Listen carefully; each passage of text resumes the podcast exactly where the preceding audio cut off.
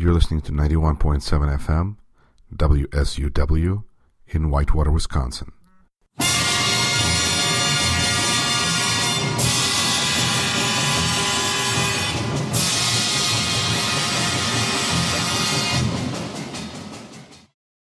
You're listening to Rashkin Report. This is 91.7 FM WSUW in Whitewater, Wisconsin. And for once, uh, I am very excited to have a guest on the program that actually hails, you know, that also teaches at Whitewater. And it is Professor Stanislav Vysotsky, Assistant Professor of Sociology and Criminology at our here University of Wisconsin in Whitewater. Stas, welcome to the program. Thank you. Thank you for having me. Uh, it's uh, exciting to have a guest that, like I said, that is uh, right here in Whitewater because it seems like most of the guests on this program have come from all over the world.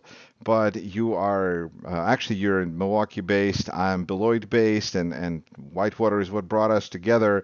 Um, how did you end up in Whitewater? And uh, um, considering your area of expertise, um, how does Whitewater and Wisconsin fit into that?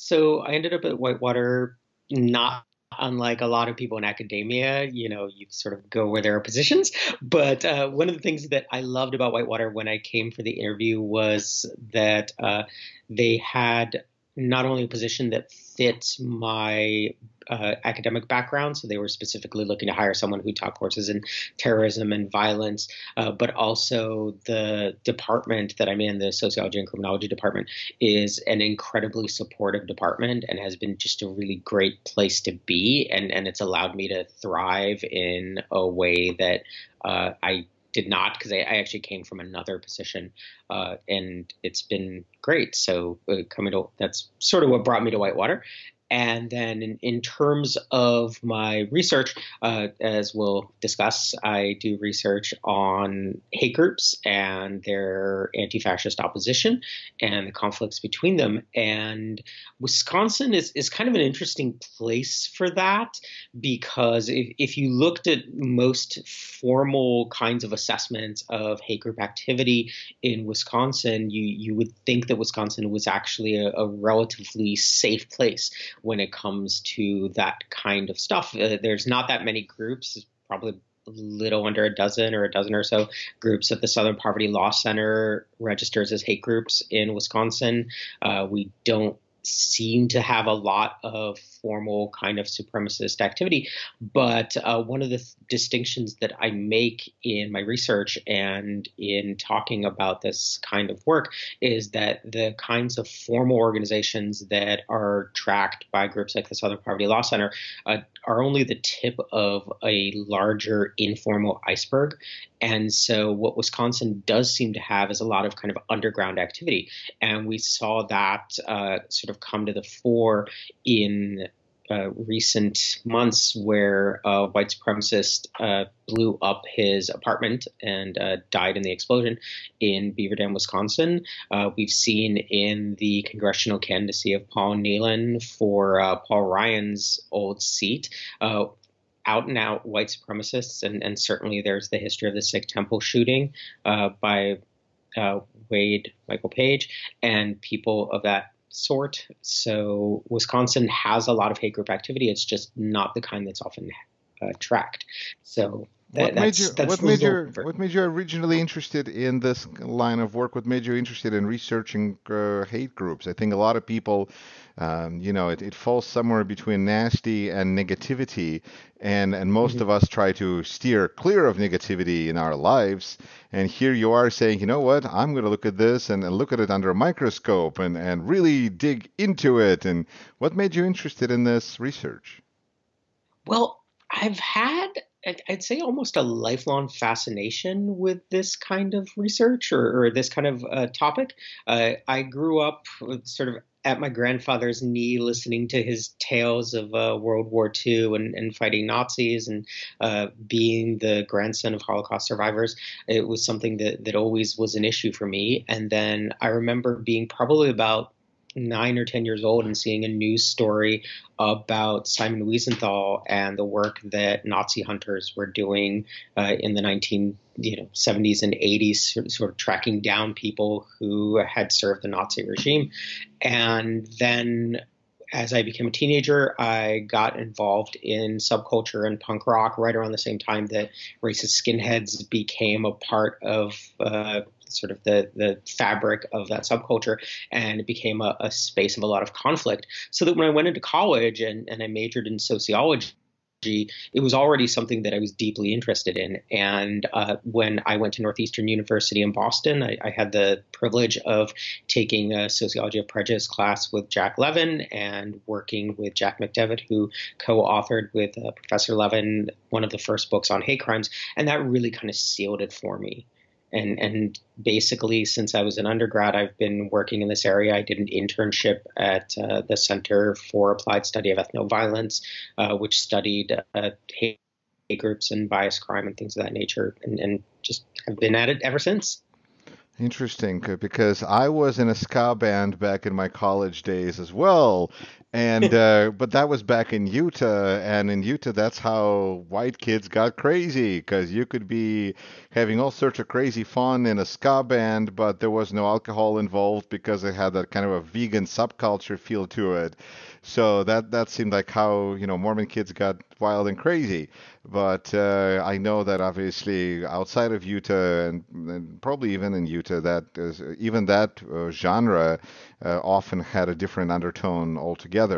Um, in and I guess in that vein, what is the similarities or differences between Nazis as we know them from movies about World War II or even Indiana Jones movies? And, and Nazis that we see or hear about these days? Okay, so a lot of the the to, to begin with the kind of popular conception of Nazis is really caricatured. I mean, they're sort of generic bad guys. So what you see in movies is a lot of characters without any sort of ideology behind them. So I think in pop culture, we don't get a lot of the ideas. We just sort of see Nazi and equals bad guy. Uh, but there are differences between sort of the, the classical forms of fascism and Nazism that existed in the 30s and 40s and contemporary neo fascism, neo Nazism. I, I, usually just refer to it all as supremacist movements because I see them as not just uh, racial supremacists, they're often gender supremacists and religion supremacists and uh, sexual orientation supremacists supremacists, so I just call them supremacists. So to just highlight a few of the differences, uh, I'll point out. Uh, so in terms of uh, classical fascism, is very much oriented around a belief in a, a strong man kind of cult of personality, central leadership, and a hierarchical bureaucracy. And that orientation often drove the kind of militarism of the original Nazis and fascists. And that militarism then drove a desire for violence, and violence was seen as something that makes people uh, better people. It, it, made people who commit violence uh, seem not only physically but spiritually better. And that violence was often in the service of a kind of historic mission and so they would uh, fulfill that historic mission by elevating the nation, and particularly the nation in the case of Nazism was a racialized kind of concept. Uh, and that was done usually by trying to bring people together against a series of enemies. And those enemies were often what they saw as uh, unjust elites, uh, and usually those unjust elites were framed as outsiders, particularly Jewish people. And then parasitic people who were sort of at the bottom of the social hierarchy. So that that's kind of classical Nazism in a nutshell. It can be very complicated. There's lots and lots of work on it. Uh, and the way to kind of distinguish that is to think about it in terms of contemporary supremacist movements are organized differently, but share many of the same core ideas so that they still believe in a kind of supremacy of, of, of the nation or, or, of a race and one that involves a historic mission. They certainly are driven by violence and, and this notion of violence as, as making individuals spiritually better, and they have the same kinds of framing in, in that they still see a set of illegitimate elites at the top, and they still see a set of parasitic people kind of at the bottom of the society and in a kind of disenfranchised middle. Uh, so that that stuff is sort of similar. The differences tend to be more in terms of organizing, so that the days of uh, kind of cult of personality, centralized party kind of organization for supremacists are mostly over. What you see now is a model that they refer to as leaderless resistance. And in that model, you have an idea. So it's these sets of ideas that are really driving things. And those ideas can be subscribed to by any number of individuals. They don't have to necessarily join some sort of party or join some sort of organization.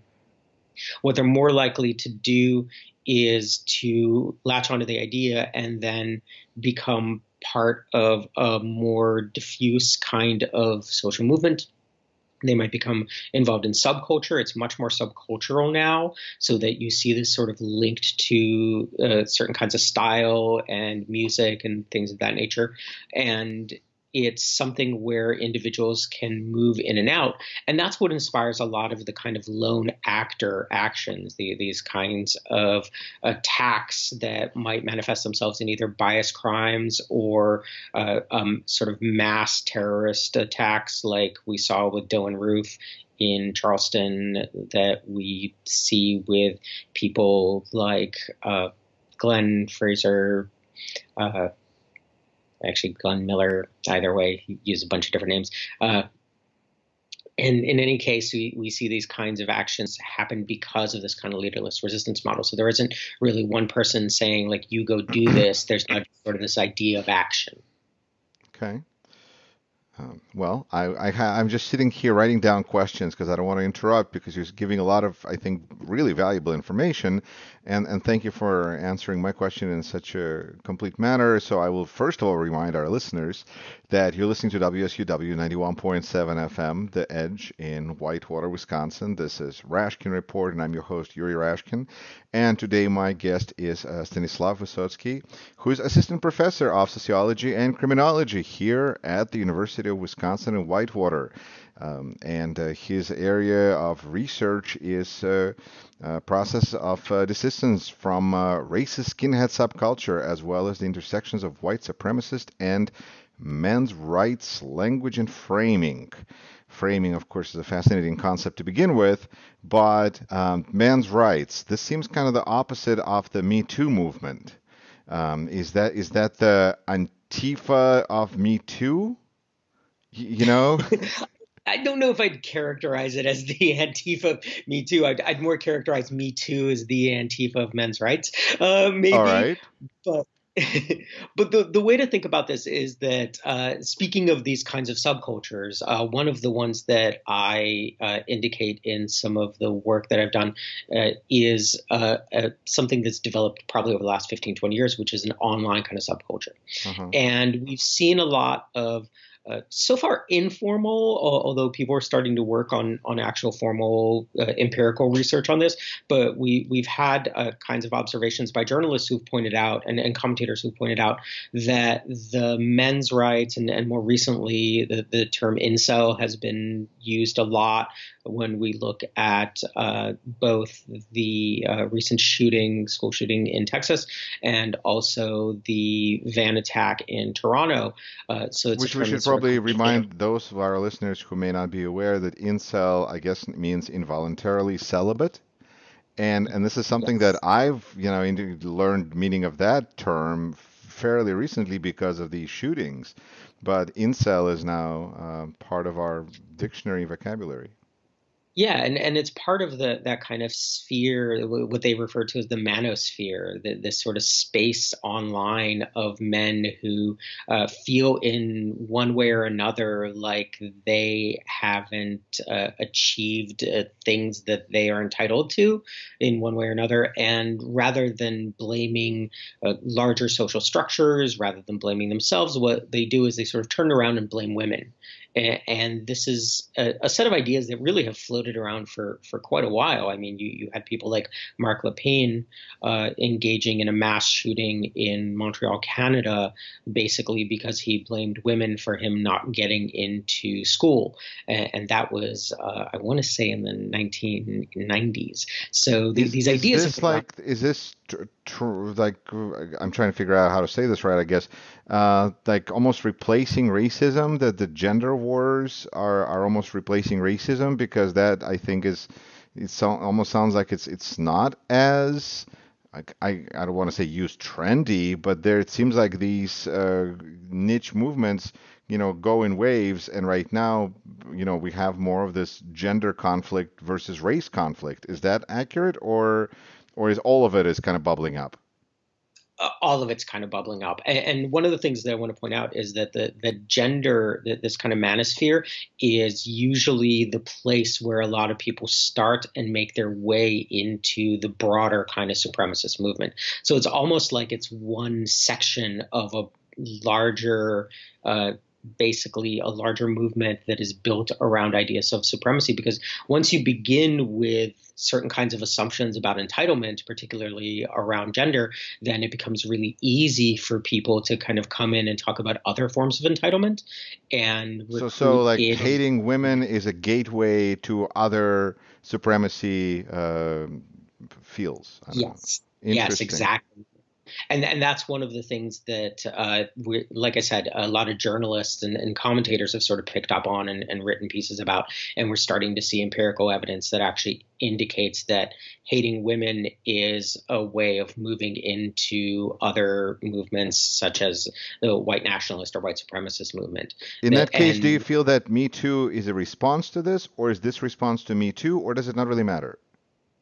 Uh, to some extent, I don't. Th- I think Me Too developed independently, okay. and so what we're okay. seeing is uh, an independent phenomenon that's happening in light of the kind of cultural and social context that we're that you have the, this assertion of uh, masculine or, or, male dominance happening, but then at the same time you also have a feminist movement that's happening at the same time. So in a way, they, they sort of look like they're polar opposites, right? They look like they're opposing each other, but to some extent, they're not necessarily responding to each other in the same way. Although I will say that within that kind of men's space, that that manosphere, they're much more concerned about Me Too than Me Too is with this kind of manosphere. I mean, Me Too is really talking about uh, what's happening in the larger, broader culture, and it's really sort of pointing out uh, both the the the kind of ubiquitousness of sexual violence and, and sexual exploitation of women, uh, so that they're pointing to the way in which that's mainstream, uh, whereas this manosphere exists, you know, as a kind of it's on the margins of the the mainstream discourse. You know, it sort of bubbles up when we have these kind of violent incidents or when we have some, you know, egregious harassment and doxing campaigns so, like so Me Too. So Me Too is more of a mainstream, and and this is a fringe on the sides of of that mainstream conflict. Yeah, and and I think that the, the way to think about that that manosphere is that it's it's more angry about Me Too you know that the, the men involved in that kind of thing are angry about me too because me too is just they see it as just another feminist attack right? They see it as just another way of sort of taking away the, their entitlements. And whereas me too is often focused on pointing out the way in which uh, men in positions of power men in positions of privilege men who are in any sort of position in regard to women have used their normative, uh, the sort of normal relationships with women, and, and by relationships, I don't mean that in a romantic sense, right? I mean that in a sociological sense, right? That, you know, anything from like a work environment to, you know, friends, the, the, the things we know about sexual assault and sexual violence, that it comes from men who women know who are in their lives. It's not that kind of stranger. And so Me Too is trying to point out how sexual violence is, is a norm normative, right? It's it's a part of women's lives in a way that is built around the the organization of our society for men's benefit. Whereas, okay.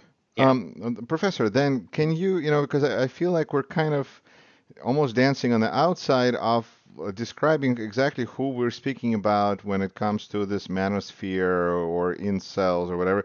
First of all, we're speaking about, as far as I can tell, white males. Um, mm-hmm. and, and when you talk about uh, Me Too and, and the power correlations there, I, I don't really perceive, maybe I'm wrong, the men, the white men in this manosphere as being particularly high status. I think part of their problem is that they don't have a high status, um, and that's another thing that irks them. Um, so can you describe kind of kind of the average member of this manosphere? Who who is it? This this well, Bob the Smith. Irony is that, yeah, the, the, the irony is that they're really not as low status. They just think that they're not high status. If so, that makes sense. so low self-esteem doesn't mean that they have low status. Yeah, and, and I wouldn't even I wouldn't even say necessarily it's it's built around low self-esteem. It's it's built around this perception that they're that they don't have a certain kind of status. But it's more built around a perception of entitlement, right? So that you're dealing with white men who live in a society because as a sociologist we sort of understand these things as systems right as, as ways of organizing social life and so when we think about those systems the, the systems of gender and race relations are set up in such a way that there are structural benefits to being male, to being white, to being heterosexual. And so there's this assumption that of entitlement, right? There, there's this assumption that because you're white, you're male, you're heterosexual, there are certain things that you're owed.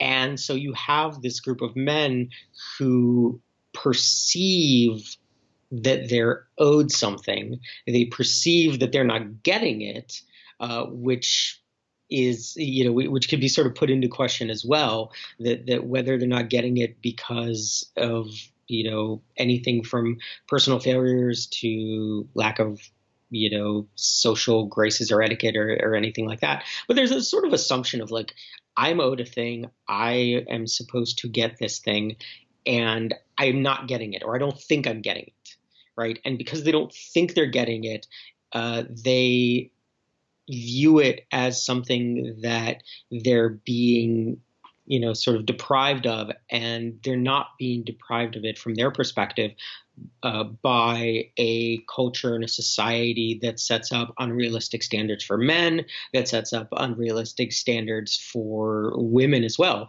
that, that sets up a set of social interactions that are not that benefit certain people at the expense of others, uh, that sets up certain men as being more powerful than others in competition. What they see it as is a culture that's shifting, and those shifts in the culture are the fault of feminists, right? This is all women's fault. The women are somehow the controllers of the kinds of access to entitlement that they're supposed to have, when in reality, it's a, an entire kind of complex social order that is again, really not depriving them of anything.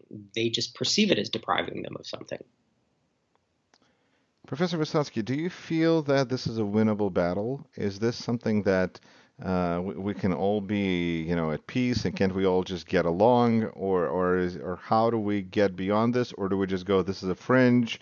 Why should we care about the fringe? Um, just you know, whatever. We we don't care and move on. And you know, what what's the way to deal with this effectively?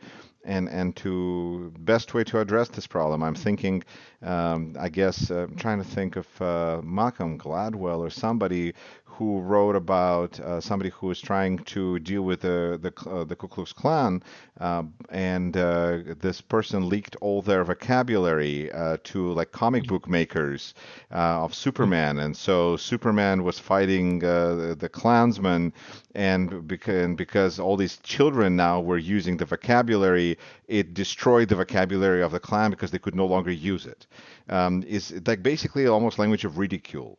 Is is there? How do we deal with this? What's an effective way of solving? Because we're we're discussing the problem. What's the solution? Well, the solution's complicated. Uh, no, please. Yeah, necessarily. sorry, I mean. I wish I had a simple answer. you know, if, if there was a simple answer, then then we could solve it overnight, and then we'd all be much happier for it. Uh, but the the one thing I will say is that the ignore them and they'll go away tactic is probably the least effective uh, because as marginal groups, uh, what we know as sociologists is that a group that operates outside of, of sort of public view and that people don't and don't have an awareness of uh, exists in a point of, of what we call abeyance and that movements operate in waves right? So a movement will be kind of down for a little while right? It, it'll be something that's not really in the public sphere that doesn't really have uh, access to uh, sort of mainstream outlets and things of that nature. And then it will something will happen. There'll be some sort of event or there'll be a crisis or there'll be a trigger of some sort and that movement will suddenly come into the public fore. For example, the white supremacist movement and the candidacy and election of Donald Trump. A lot of people did not really expect to see the, the sort of scope of the white supremacist movement that uh, came out of the woodwork really over the last couple of years. Uh, and because it had been in abeyance, right? It, it had been underground. It had been largely ignored. It had been something that people weren't paying attention to. And what happened there is that it built a base there was a certain capacity for recruitment. There was a certain capacity for people to organize. And when that kind of moment comes, it's able then to mobilize. So we know that the notion of ignore them and they'll go away is something that really does, to some extent, help empower these movements because it gives them a, a kind of space to build without necessarily having to worry about uh, being confronted or, or, being opposed in any way. So that's that's the first part. Uh, the next part is that there's a series of, of kind of ways in which we can work with uh, you know confronting or opposing these kinds of things. One of those ways is partially public ridicule. And that's more effective for uh, galvanizing an opposition than it is for really opposing these movements. Because uh, to some extent, ridiculing them doesn't really do much uh, because when people are involved in these sorts of things, they're getting a, a kind of collective identity from one another. And so if people are ridiculing them, they see that ridicule as a challenge, right? You know, they, they see it as a, a way of, of kind of coming together, building a, a, group solidarity, and saying, you know, we're not like them, and, and screw whoever's ridiculing us. You know, they don't get it. This is just a sign of like the you know whether it's the the kind of manosphere incel people that's just a sign of feminists or that's just but, a sign but that's of, what they want to do they want to ridicule people by calling them snowflakes and so forth even though mm-hmm. the, you know these races so they were the manosphere members of the manosphere are the ones who really get bent out of shape immediately and really are the real snowflakes but you know, yeah. you know making calling them snowflakes i guess that that ridicule is unacceptable yeah. Oh, I'm not saying it's unacceptable. I'm not effective. Simply saying it, it doesn't really work. To, it doesn't really do much to stop them from organizing. It's not really going to change anybody's mind. It does make us feel better, you know. and and there's a value to that, right? There's there's a value to having, uh, you know, a, a, an opposition movement feel good about itself you know and, and i think so their ridicule is really good. So it's an outward like ridicule is a really good outward facing strategy. So you know if there was going to be like a supremacist march in a town and you know you wanted to ridicule them that's really good because that creates really good kind of uh, oppositional propaganda, right? You know, I mean, I still see people uh, passing around images from 20 years ago when a group of protesters, I want to say in like Kentucky, I think it was Louisville, uh, dressed up as clowns and made fun of a, a, white supremacist march. You know, so so that that's good, right? Like it passes things around, it makes people feel really good. But really, for, I come from a kind of a social movements perspective, which is uh, often very different from the way in which a lot of uh, mainstream discourse around opposing these groups comes from. And for me, it, from a social movements perspective, it's about thinking of like how do you keep a social movement from mobilizing? How do you keep it from sort of getting out there and achieving its goals?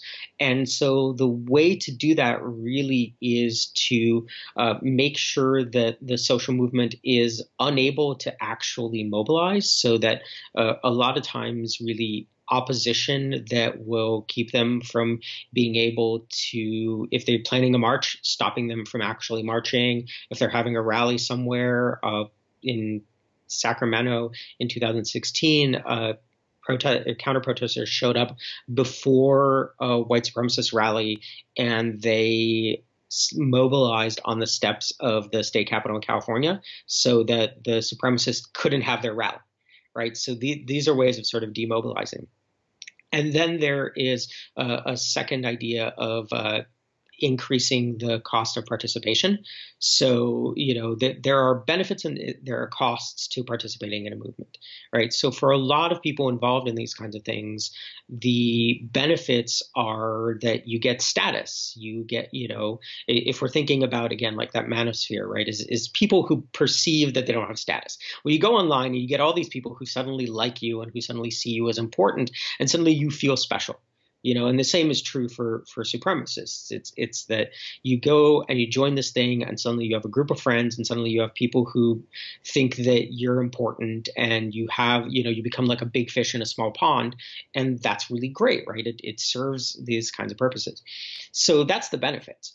Now there are also costs right? Uh, you know we know again through uh, sociological research that uh, people who do identify as supremacists often try to kind of publicly minimize their identification because out in the general public to be an open kind of white supremacist is uh, uh, perceived as a negative thing, right? We have there's a stigma around that, so they they do things to kind of try to minimize that stigma, right? They they in their own little world they'll play it up, but then in the general public they'll try to play it down. And so uh, one of the strategies that that people use is to make it impossible to do that in in the wider world, right? Uh, so you do these kinds of public shaming and public stigma campaigns and that increases the cost of participation because then you have to think about, well, what's going to happen when I have to go out into the world and my coworkers all know that I'm a bigot of some sort or another.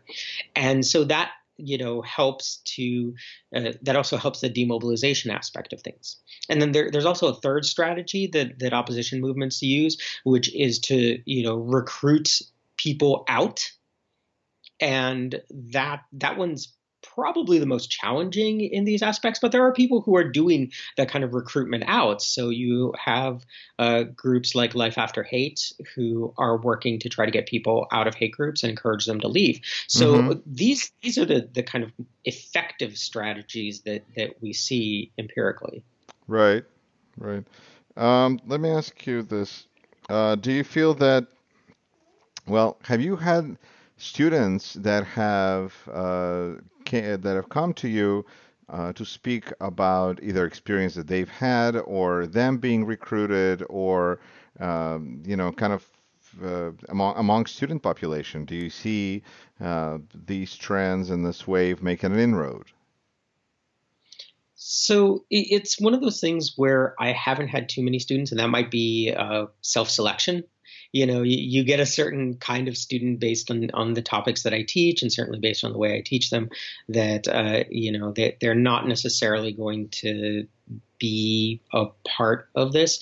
Uh, I've had more students who have had uh, friends who, who've had people in their lives who've become involved in these sorts of things, mm-hmm. and you know they they they tell stories so I, I, teach a course called the sociology of hate and i've had students we, we have a panel where i ask students to volunteer uh, at the end of the semester to talk about their experiences and, and certainly in the past i've had students volunteer and talk about uh, having friends who've become involved in supremacist movements uh, i've had students talk about growing up in communities that are dominated mm-hmm. by these movements. I, I, had one student talk about growing up in a town where there's an annual Klan march, where there was a, a large faction of Aryan nations and, and, things of that nature. So it's something that we, we often don't think about it as being uh, fairly commonplace, but it's actually much more common than than we would think. Uh, but when it comes to students, uh, you tend to at least in my case, I, I, tend not to get the ones who have been involved in these sorts of things, and, and certainly not in, in any sort of like current capacity. Okay. Do you feel that this wave is right now on decline or on the rise? Is this connected with Donald Trump being president? Is this other forces that are preceding it? Uh, how long do these waves last? Because it seems like it's a cycle. I guess maybe I'm wrong. Oh, it's definitely a cycle. Uh, you know, and, and, and researchers and social movements talk about it as being uh, cycles or, or, like I said, waves, right? Where it sort of comes up and then comes down, and, you know, and we have these cycles where it's sort of like it's really public and it's out there, and then uh, one of two things happens basically. Uh, you either get what you uh, you you set out to achieve, right, and, and then you sort of demobilize because you got what you achieved, or you don't get what you achieve, and, and your sort of your movement falls apart a little bit because people are like, well, we we seem to have failed.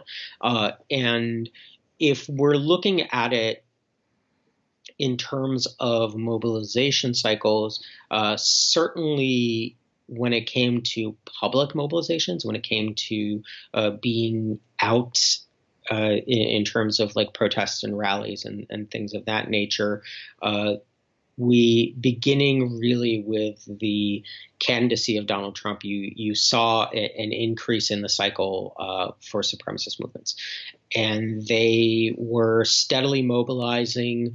Uh, certainly in response to his nomination and then in response to his election. So in 2017, you saw a, a large number of mobilizations, and those mobilizations uh, waned significantly. So, right after Charlottesville, which was kind of a PR disaster for them, it really just collapsed. And, so now they, they've kind of, you know, they, they've sort of gone back underground and, and they've gone back into kind of the again what I mentioned earlier the the abeyance structures the, these kinds of spaces that are outside of the mainstream view and they're they're rebuilding they're thinking about how to kind of move forward. Uh, you know they're trying to figure out what to do next. Uh, and, and, it helps that there was such massive public opposition to them. So it was this sort of one-two punch of charlottesville and then followed by of course the the boston rally where there were 40,000 people in opposition to, you know, like maybe a hundred supremacists, uh, you know, so it's, it's really, it's waned and it really is just a matter of something else that's going to stoke the mobilization. And one of the things that, that we might be, you know, seeing is that for a trigger point, if things go the way that people are predicting at the, at this point, uh, you know, it's hard to believe people's predictions when it comes to elections, given what happened in 2016. But if there's going to be a blue wave in November, you might see a renewed kind of mobilization starting in 2019 with uh, people mobilizing again, uh, sort of under the guise of supporting the Trump agenda and supporting the Trump presidency, because the mobilizations in 2017 were also about supporting Donald Trump. So the the more the better things may look in the mainstream, the more active the fringe gets, because they Sometimes. are response sometimes okay. and, and, we we see that well it, it, depends you know we saw that with barack Obama. but obama. is it kind of a general general trend because it is a response to something else that goes on in, in society and, and at large exactly so so to, to give you kind of two two kind of dissimilar examples uh, when barack obama was elected president you saw a massive uh, kind of mobilization and interest in the supremacist movement so big that uh, Stormfront.org, the largest white supremacist website, crashed because it couldn't handle the capacity of users on election night. Uh, and then you saw Southern Poverty Law Center uh, tracked an increase of uh, hate groups, uh, and they had record numbers of hate groups by 2010. And then again with Donald Trump, so you would think with Donald Trump that, that you know maybe you'd see a demobilization because you feel like they're maybe getting what they want. but with Donald Trump, what it demonstrated was that there was a climate for their ideas.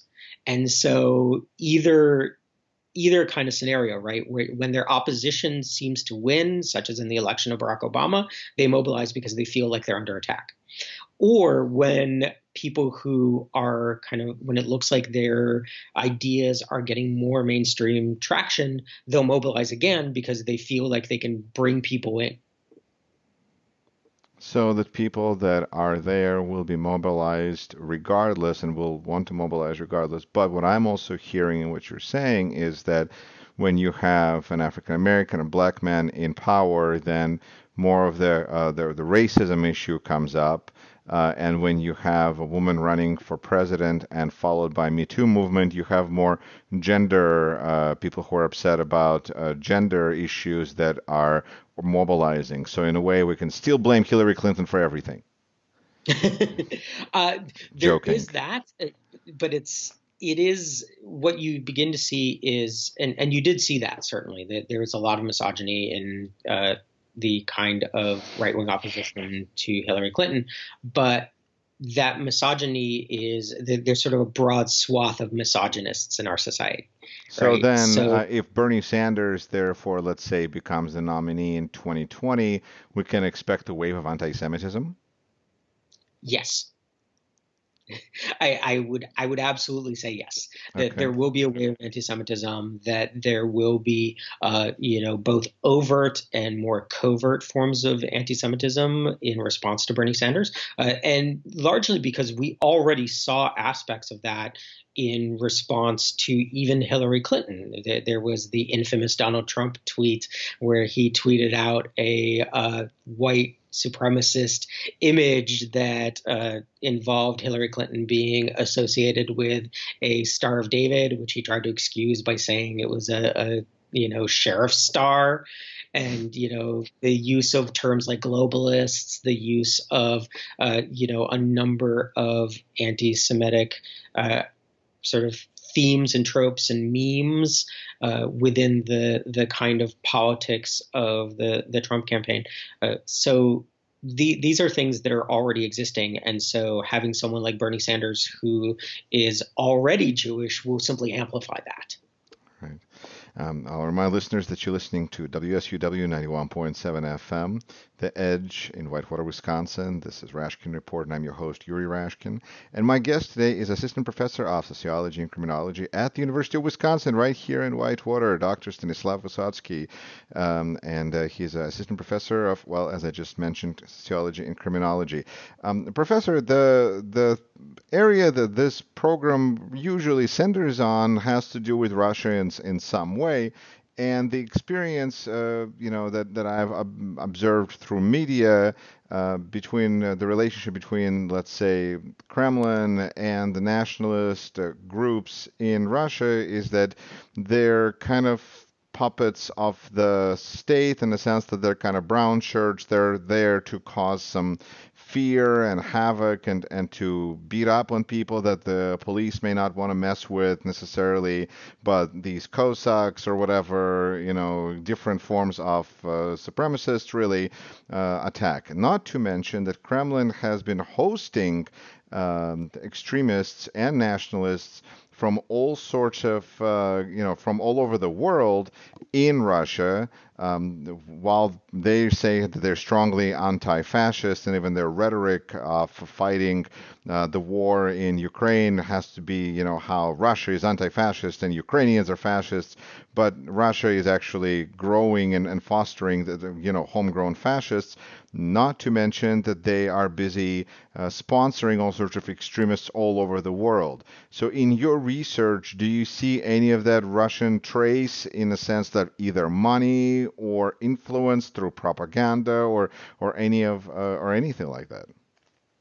Yeah, Russia has really, probably for the last decade, been the model for the uh, supremacist movement in the U.S. Like they, they've looked to Russia. You know, I certainly remember uh, probably about 10, 12 years ago, the uh, the sort of the supremacist movement, certainly the, the racist skinheads in Russia, had become so violent that they were murdering people virtually daily in bias crimes or political attacks.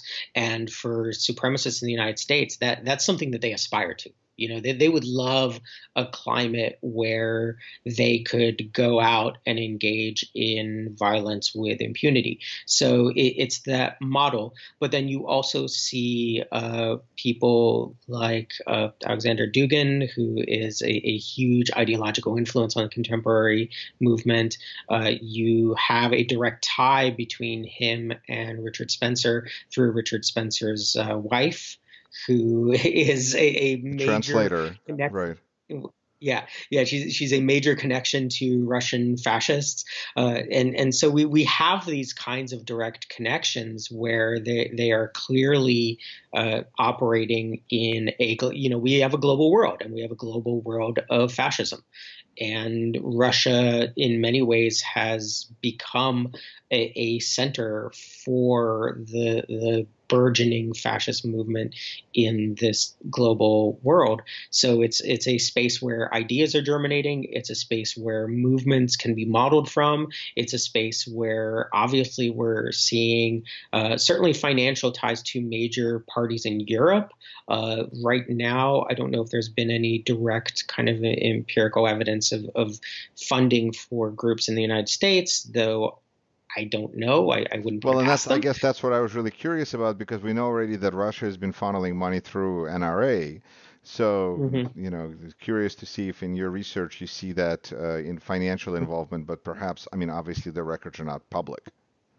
Yeah, yeah, and, and that's the other thing is that when, when you're dealing with uh, kind of marginalized groups and marginalized characters, you know, the, these aren't a, a, sort of standard NGO 501c3 organizations where they file taxes and, and you get to kind of look over their records and be able to get public records or requests. What you're dealing with here are often individuals right? And they're often operating as individuals or operating as, you know, if, if they've got any sort of like public uh, face, they're operating as an LLC, you know, a small sort of private corporation and things like that. Right. And uh, so what, we, what we've seen in the past is when Soviet Union fell, a lot of terrorist organizations around the world suffered because the f- source of financing dried up. So by that logic and, and seeing the connection that we're seeing that you, you just confirmed, I guess, is that uh, if Putin's regime goes away for whatever reason under any sort of circumstances almost, uh, then we should expect uh, this wave of mobilization in the United States of, of uh, Nazis to die down as well. Not necessarily. Not necessarily. Because Overly they, optimistic. Okay. Yeah, they, have been financially autonomous. I mean, since the beginning, they, have been financially autonomous. They, have sort of operated, uh, but the the movement as it exists today is partially a product of a, a combination of criminal activities. So that uh, it was something that existed uh, to some extent because of illegal uh, gun sales and drug sales in the 70s and 80s, which linked it to a number of criminal organizations, particularly like outlaw biker gangs and things of that nature. Uh, and then by the 1990s, because of the uh, growth of subculture, the, the growth of racist skinheads and and movements of that sort, uh, a burgeoning uh, national socialist black metal subculture, things of that nature the movement actually began to make a lot of its money simply from subculture, selling music, selling t-shirts, selling clothing, things of that nature.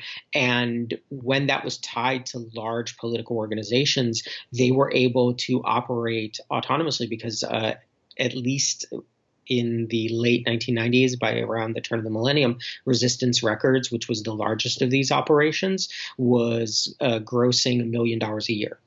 And so you didn't necessarily need to have a movement that was being funnel, uh, funded by criminal activity uh, that could now operate legitimately by selling the kind of subcultural uh, style of being a fascist.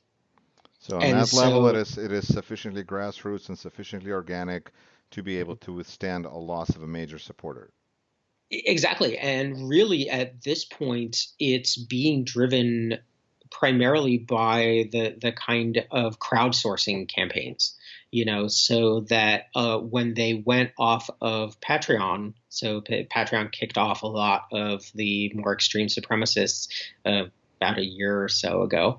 And uh, so when they were kicked off, they simply started their own uh, forum called Hatreon um, and they have their own way of they have their own way of crowdsourcing. You know, they have their own ways of of making direct donations, and they they found ways around some of the legitimate uh, sort of resources that they have online. And so now you have these things, you know, you have these major podcasts, you have these major sites like uh, the Daily Stormer who are able to simply raise money by going online, starting up an account, and saying, make a donation. Well, my then I guess let's to wrap this up. This there's definitely a lot to think about that you've given me and, and I'm sure all the listeners. Um, Professor, what do you feel? You know, my experience is that whoever the story is about, nobody else might read it, but the people involved in the story will definitely read the story. So if this mm-hmm. is a conversation about the manosphere and uh, and this uh, culture of entitlement, we can rest assured that if nobody else listens to this, it's going to be somebody from that culture that is going to say, "Aha! They they're talking about us. What are they saying?" What what would you say? What would you want to say to those uh, people, using the term loosely? I would say to start thinking about the ways in which you feel deprived as being something more than the kind of narrative you've gotten. You know, be, begin to think about things as being organized in a certain way. Think think about the world as being more than simply a series of like plots and schemes, and to think about the way in which power really operates. That the best way to sort of understand the world is to look beyond the simple narrative. Professor Vysotsky, thank you so much for being on Rashkin Report and uh, good luck to you in your work. Thank you for having me. Thank you.